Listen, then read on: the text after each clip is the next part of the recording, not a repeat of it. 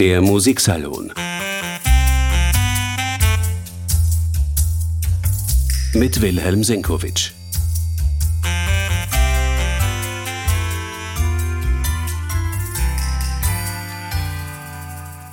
Herzlich willkommen, meine sehr geehrten Damen und Herren. Bei den Pfingstfestspielen in Salzburg bringt Cecilia Bartoli heuer eine Neuproduktion von Christoph Willibald Glucks Orfeo ed Eurydice, der wohl berühmtesten Oper von Christoph Willibald Gluck. Ein Komponist, dessen Namen jeder kennt, aber außer dem Orfeo hat man kaum je ein Werk von ihm auf der Bühne gesehen. Es hat immer wieder im Zuge der Originalklangbewegung Versuche gegeben, aber aus dem Bewusstsein der großen Opernwelt ist der Name Gluck ziemlich verschwunden. Grund genug, ihm einmal einen Musiksalon zu widmen. Immerhin war er zu Zeiten der Klassiker einer der geachtetsten Komponisten der jüngeren Vergangenheit und noch Komponisten der Romantik wie Richard Wagner oder Richard Strauss ehrten in Gluck einen der großen Opernmeister.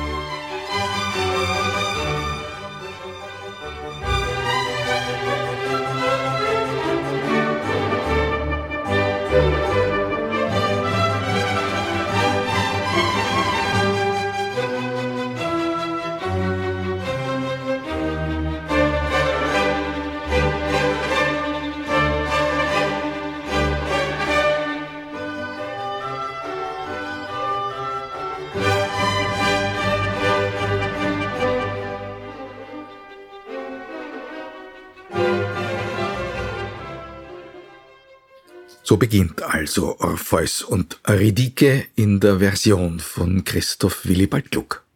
Man hört aus dieser Ouvertüre die Kraft, die Power, würde man heute sagen, mit der dieser Komponist vorgegangen ist.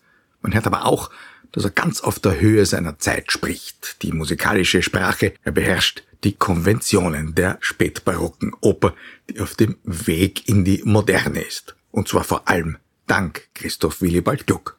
Der hat vor Orpheus und Euridike im Jahr 1762 Dutzende italienische Opern komponiert, ganz im Zeitgeschmack. Und dass wir heute, wenn wir überhaupt etwas über ihn wissen, wissen, dass er der Vorkämpfer der modernen Oper gewesen ist, dass er also eine Position hat zwischen der Konvention und der musiktheatralischen Avantgarde, dann verdanken wir das seinem späten Opernschaffen, wo er ja auch theoretisch im Zusammenarbeit mit seinem Textdichter Calzabigi keinen Zweifel daran gelassen hat, dass hier ein Autorenteam daran gegangen ist, das Musiktheater wirklich von Grund auf zu erneuern. Der große Opernreformer Christoph Willibald Gluck, der war noch für zwei Generationen seiner Nachfolger ein Begriff. Der Dichterkomponist E.T.A. Hoffmann hat zum Beispiel geschrieben, alles, was Hass, Liebe, Verzweiflung, Raserei in den stärksten Zügen ausdrücken konnte, das fasste er gewaltig in Tönen zusammen. Mitte des 19. Jahrhunderts hat man in Wien den Klassikern ein Denkmal setzen wollen. Und da waren es tatsächlich noch vier Herren, die da in Stein gemeißelt werden sollten.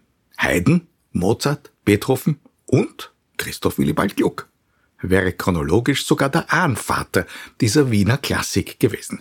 Aus dem Denkmal ist nichts geworden, aber zumindest die Musikhistoriker haben Gluck ein liebevolles Andenken gewahrt oder zumindest ein respektvolles.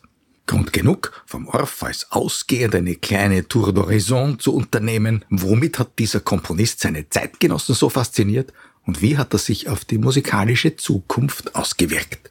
Seine Reform hat Gluck schon vor dem Orfeo begonnen, und zwar ein Jahr davor, im Jahr 1761. Da hatte in Wien das Ballett oder die Ballettpantomime Don Juan Premiere, das erste revolutionäre Musiktheaterwerk aus der Feder von Gluck. Bevor er nämlich den Realismus, die Psychologie auf die Opernbühne zu holen versucht hat, hat er versucht, das Ballett zu revolutionieren. Er wollte es aus einem höfisch oberflächlichen Staffage-Theater zu einem echten Kunstwerk machen, zu einem Kunstwerk, das die Zuschauer anrühren und auch aufrütteln sollte.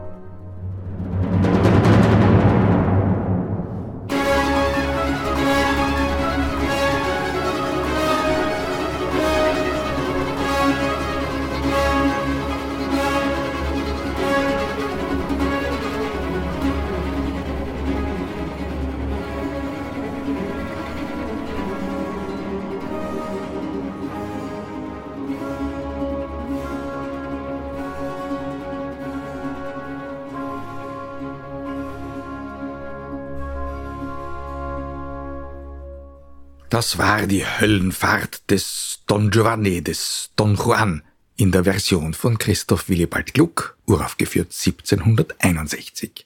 Wenn wir diese Musik hören, können wir uns vorstellen, wie revolutionär sie auf die Zeitgenossen gewirkt haben muss. Denn Mozarts Don Giovanni, der mit ganz ähnlichen Klängen zur Hölle fährt, hat erst ein Vierteljahrhundert nach diesem Ballett das Licht der Bühnenwelt erblickt. Apropos Mozart. Er hat seinen Gluck sehr gut gekannt. Blenden wir ein paar Nummern früher in die Partitur des Balletts Don Juan ein, da hören wir den folgenden Fandango.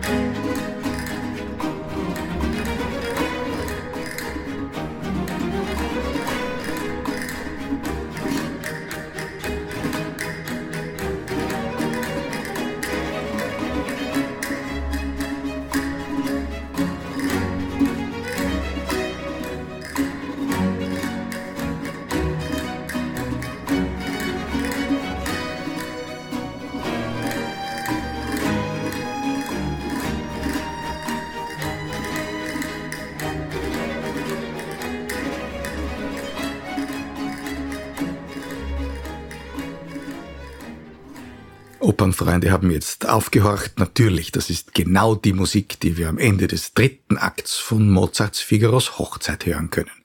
Da wird eben dieser Fandango nur leicht verändert im Schloss des Grafen Almaviva getanzt.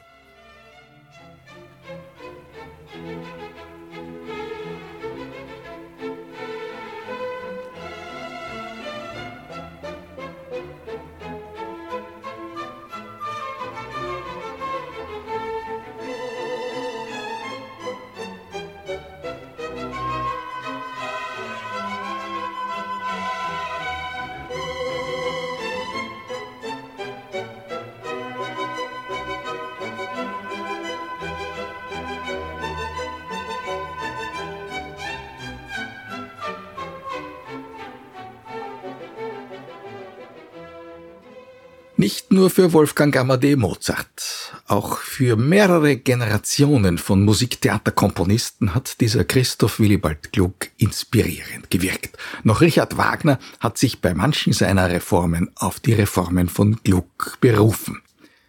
Er hat sogar Glucks Iphigenie in Aulis bearbeitet, so wie Richard Strauss es später ihm gleich getan hat und Iphigenie in Tauris aus Glucks Feder auf die moderne Opernbühne gerettet hat, wie er gemeint hat zumindest.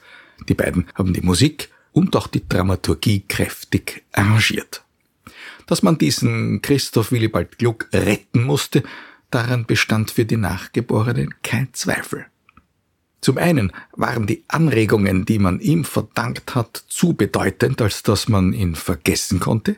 Zum anderen aber war die Dramaturgie für jene moderne Oper, die Gluck eigentlich in seinen Visionen auftauchen gesehen und gehört hat, in ihrer Realität dann zu schwach, als dass sie den eigenen Ansprüchen wirklich genügen hätte können. Oder zumindest jenen Ansprüchen, die die Nachgeborenen aus den Visionen von Gluck abzuleiten gewusst haben. Aus dem Blickwinkel späterer Komponisten die Gluck so viel verdankt haben, stellten Glucks eigene Realisierungsversuche der visionären Dramaturgie einen nicht immer gelungenen Balanceakt zwischen Konvention und der erträumten musiktheatralischen Avantgarde dar.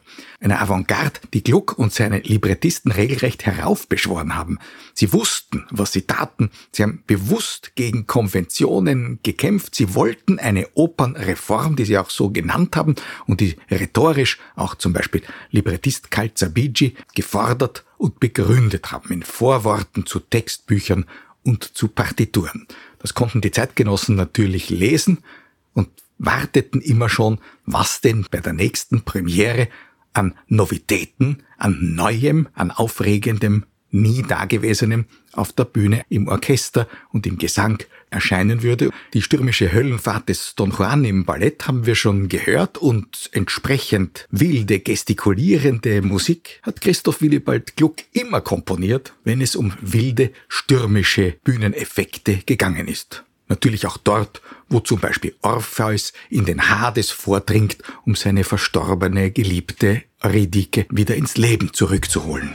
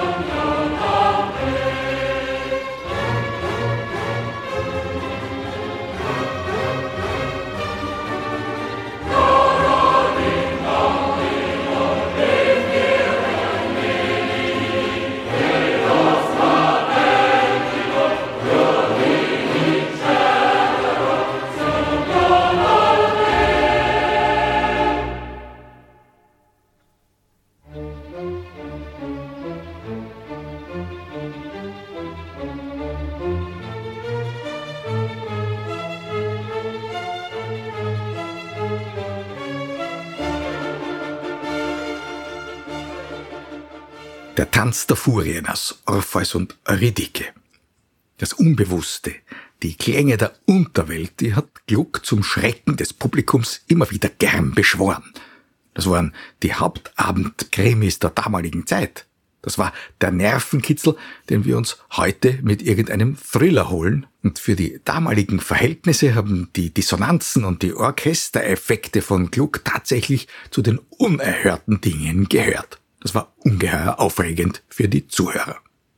Aber als gewiefter Dramatiker hat Gluck nebenher den Ohren auch immer wieder geschmeichelt. Im Orpheus finden sich in der einige Jahre später arrangierten Pariser Fassung noch ein paar Nummern für das in Paris immer unerlässliche Ballett, unter anderem der Reigen der seligen Geister, der Orpheus im Hades zunächst einmal empfängt. Und das wurde ein veritabler Schlager arrangiert über die Jahrzehnte und Jahrhunderte hin für jede beliebige Besetzung.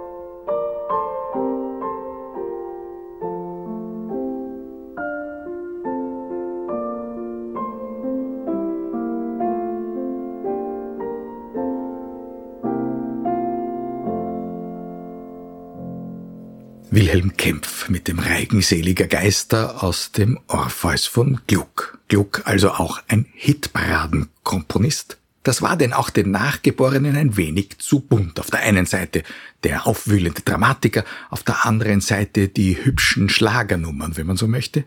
Das war zu beliebig und man hat Gluck zumindest den Vorwurf der Inkonsequenz gemacht, vielleicht auch der Halbherzigkeit. Das allerdings ist immer auch eine Frage der Interpretation. Gluck hat Material für große Interpreten geliefert, für große musikalische Singschauspieler und Gestalter.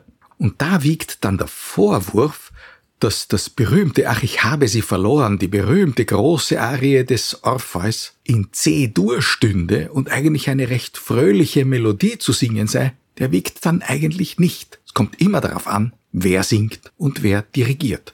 Nehmen wir zum Beispiel die große Giulietta Simeonato, begleitet von den Wiener Philharmonikern unter Herbert von Karajan bei den Salzburger Festspielen 1959.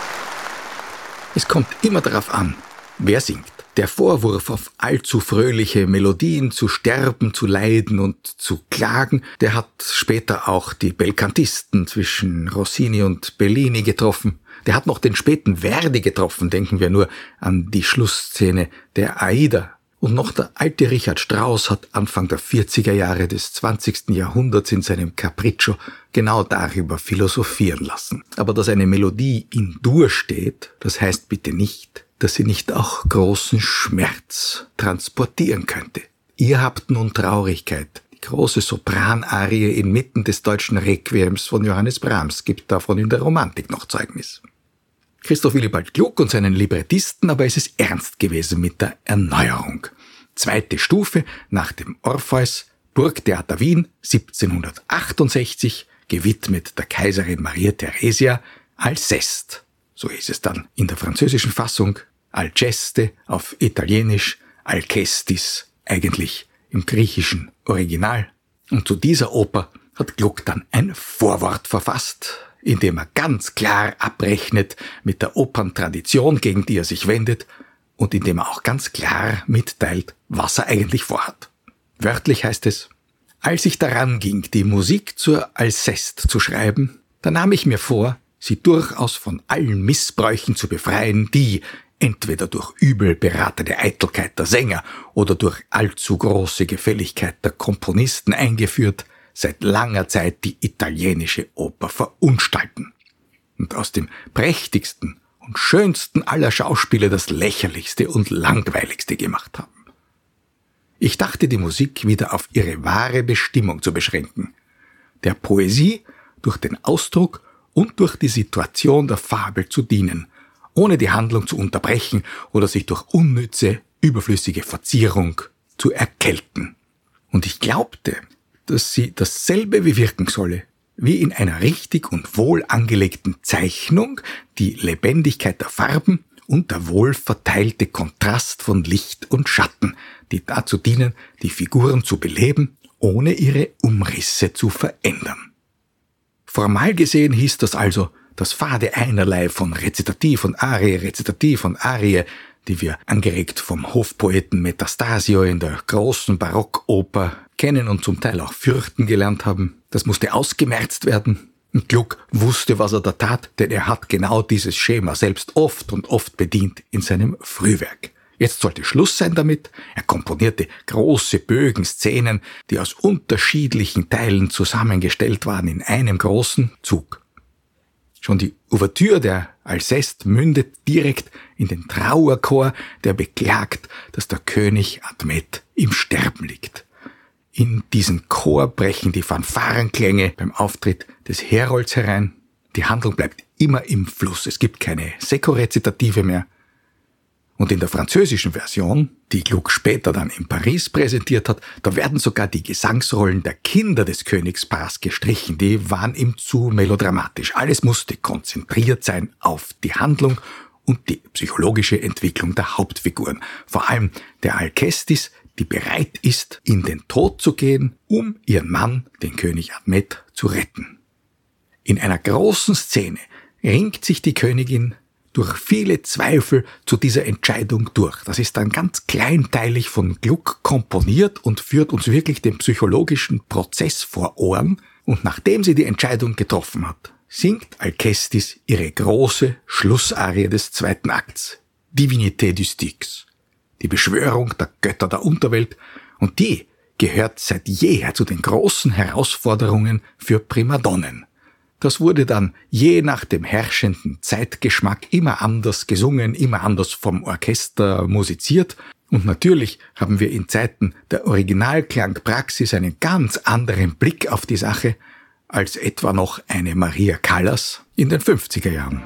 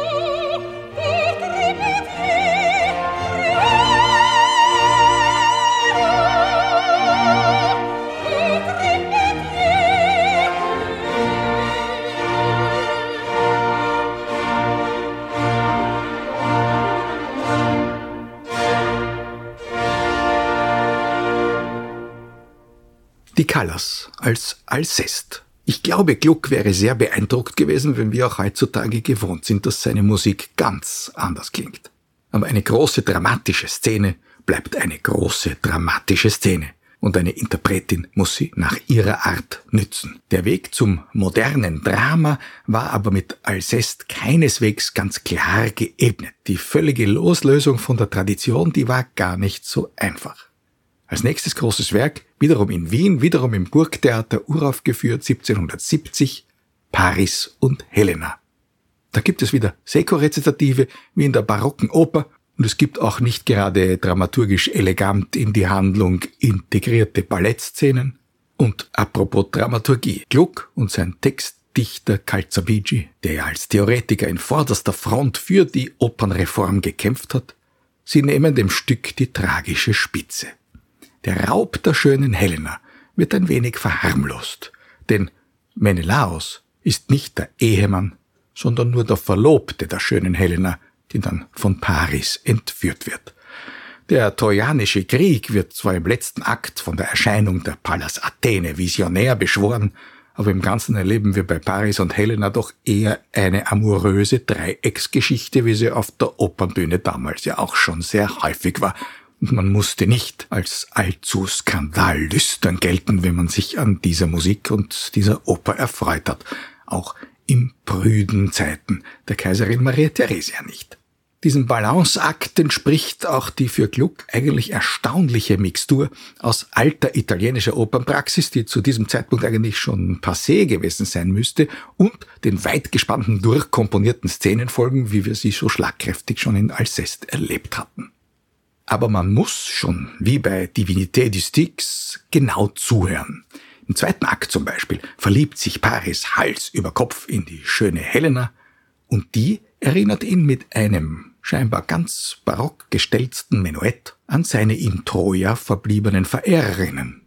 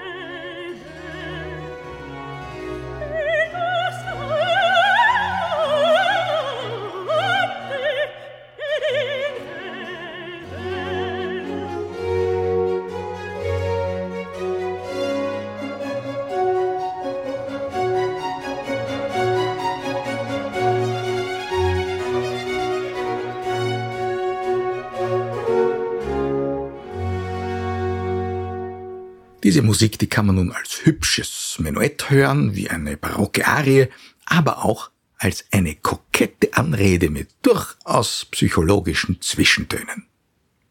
Es kommt immer nur auf die Interpreten an und was sie aus den Vorlagen von Gluck machen. Wie problematisch, wie heikel die Sache war, das lässt sich am Ringen um ein Finale für die nächste große, tatsächlich für Paris komponierte Reformoper Iphigenie in Aulis ablesen. Das ist symptomatisch für die heikle Position zwischen dem offen bekundeten Erneuerungswillen und den Theaterkonventionen, die natürlich auch noch immer da gewesen sind. Die Handlung der Iphigenie en Olide war dem französischen Publikum natürlich bekannt. Es geht kurz gesagt darum, dass die Griechen aufbrechen möchte, um den Krieg gegen Troja zu führen. Eigentlich schließt Gluck chronologisch hier an seine Vorgängeroper Paris und Helena an. Die Götter versagen den Schiffen den nötigen Wind für die Überfahrt. Es muss also ein Menschenopfer gebracht werden. Die Wahl des Orakels fällt auf die Königstochter Iphigenie. In der antiken Tragödie des Euripides willigt das Mädchen dann aus Vaterlandsliebe in dieses Opfer ein. Das wiederum rührt die Göttin Artemis und sie nimmt den Willen fürs Werk. Sie muss sich nicht opfern, wird aber entrückt als Priesterin nach Tauris. Mit diesem antiken Schluss haben die Bearbeiter des Themas in der Moderne gehadert. Hundert Jahre vor Gluck schon hat in Paris Racine die Tragödie bearbeitet. Eine Version, die den französischen Theaterliebhabern natürlich auch gut bekannt war, als die Gluck-Oper uraufgeführt worden ist. Racine hat sich stets um Glaubwürdigkeit bemüht. Und da kommt so ein überirdisches Göttinnenurteil natürlich nicht gerade gelegen. So hat der Dichter zu einem etwas umständlichen Hilfsmittel gegriffen und eine zweite Frauenfigur eingeführt, die dann eigentlich vom Orakel gemeint gewesen sein soll. Kurz und gut, das war jedenfalls zu komplex und kompliziert für einen glaubwürdigen Opernschluss. Auch in der französischen Theaterpraxis hatte man sich schon um verständlichere Schlüsse bemüht. Und darauf haben nun Gluck und sein Textdichter Marie-François Leblanc de Rouillet zurückgegriffen. Da ging die Handlung nun folgendermaßen. Vater Agamemnon ist zwar bereit, die Tochter zu opfern, aber Achilles erscheint und verhindert mit Waffengewalt, dass seine geliebte Iphigenie geopfert wird.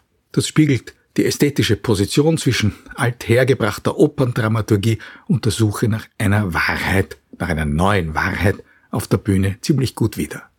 1774 kommt Iphigenie en Olide in Paris zur Premiere. Selbst Rousseau, der um die Wahrheit im Theater bemüht war, reagiert begeistert. Nur Gluck selbst ist skeptisch. Vor allem deswegen, weil das Finale durch Achilles mit Waffengewalt herbeigeführt wird. 1775, anlässlich der Wiederaufführung, gab es einen neuen Schluss. Da durfte dann die Göttin Artemis selbst erscheinen. Eine Dea ex machina. Sie verzichtet großmütig auf das Menschenopfer.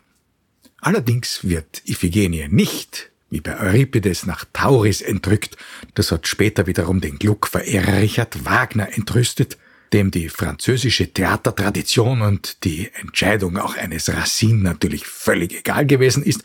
Er hat die Oper von Gluck bearbeitet, kräftig umorchestriert und auch in einige Szenen eingegriffen. Vor allem hat er das Finale nach eigenen Worten, möglichst mit dem gleichnamigen Stück des Euripides in Übereinstimmung gebracht. Die knallharte Schicksalshaftigkeit der antiken Tragödie war aber auch durch Eingriffe eines Richard Wagners nur in Ansätzen wiederherstellbar.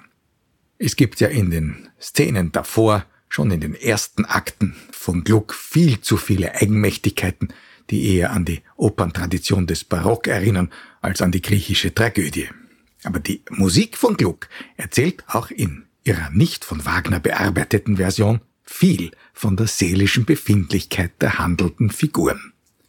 Wir hören zum Beispiel, wie der König mit sich ringt und den Göttern das Opfer verweigern möchte, wie er an dem Zwiespalt regelrecht zerbricht und am Ende kleinmütig beschließt, Iphigenie lieber außer Landes zu bringen, aus dem selbstbewussten Herrscher wird ein feiger Betrüger, ein Schwindler, der am Ende dem Zorn über die vermeintlich so blutrünstige Göttin Luft macht. Er bietet ihr sein eigenes Leben. Und die Szene schwankt ständig zwischen Aufbegehren und Ergebung ins Schicksal.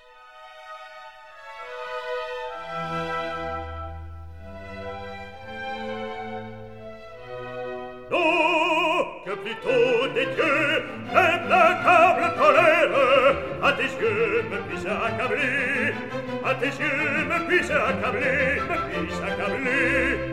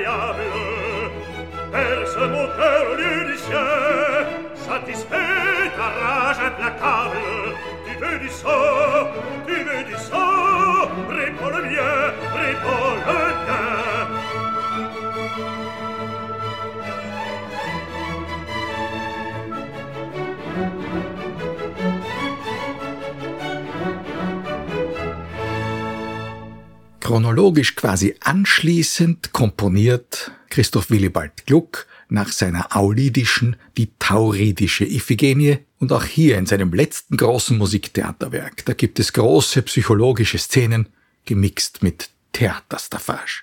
So weit wie möglich versucht Gluck das scheinbar Unvereinbare zu einen. Großartige Szenen sorgen sogar für eine psychologisch motivierte Einbindung des Balletts, das ja in Paris immer unabdingbar gewesen ist, in die Kernhandlung. Wir erleben, wie Orest im Traum verfolgt wird von den Furien als Mörder seiner Mutter Clytemnestra, wie er einschläft und wie ihm die Gespenster erscheinen. Und als Iphigenie dann mit ihren Priesterinnen eintritt, da glaubt er wie der erwachende Orest seine tote Mutter in ihr zu erkennen. Der Wahn weicht zwar, aber die Geschwister erkennen einander noch nicht.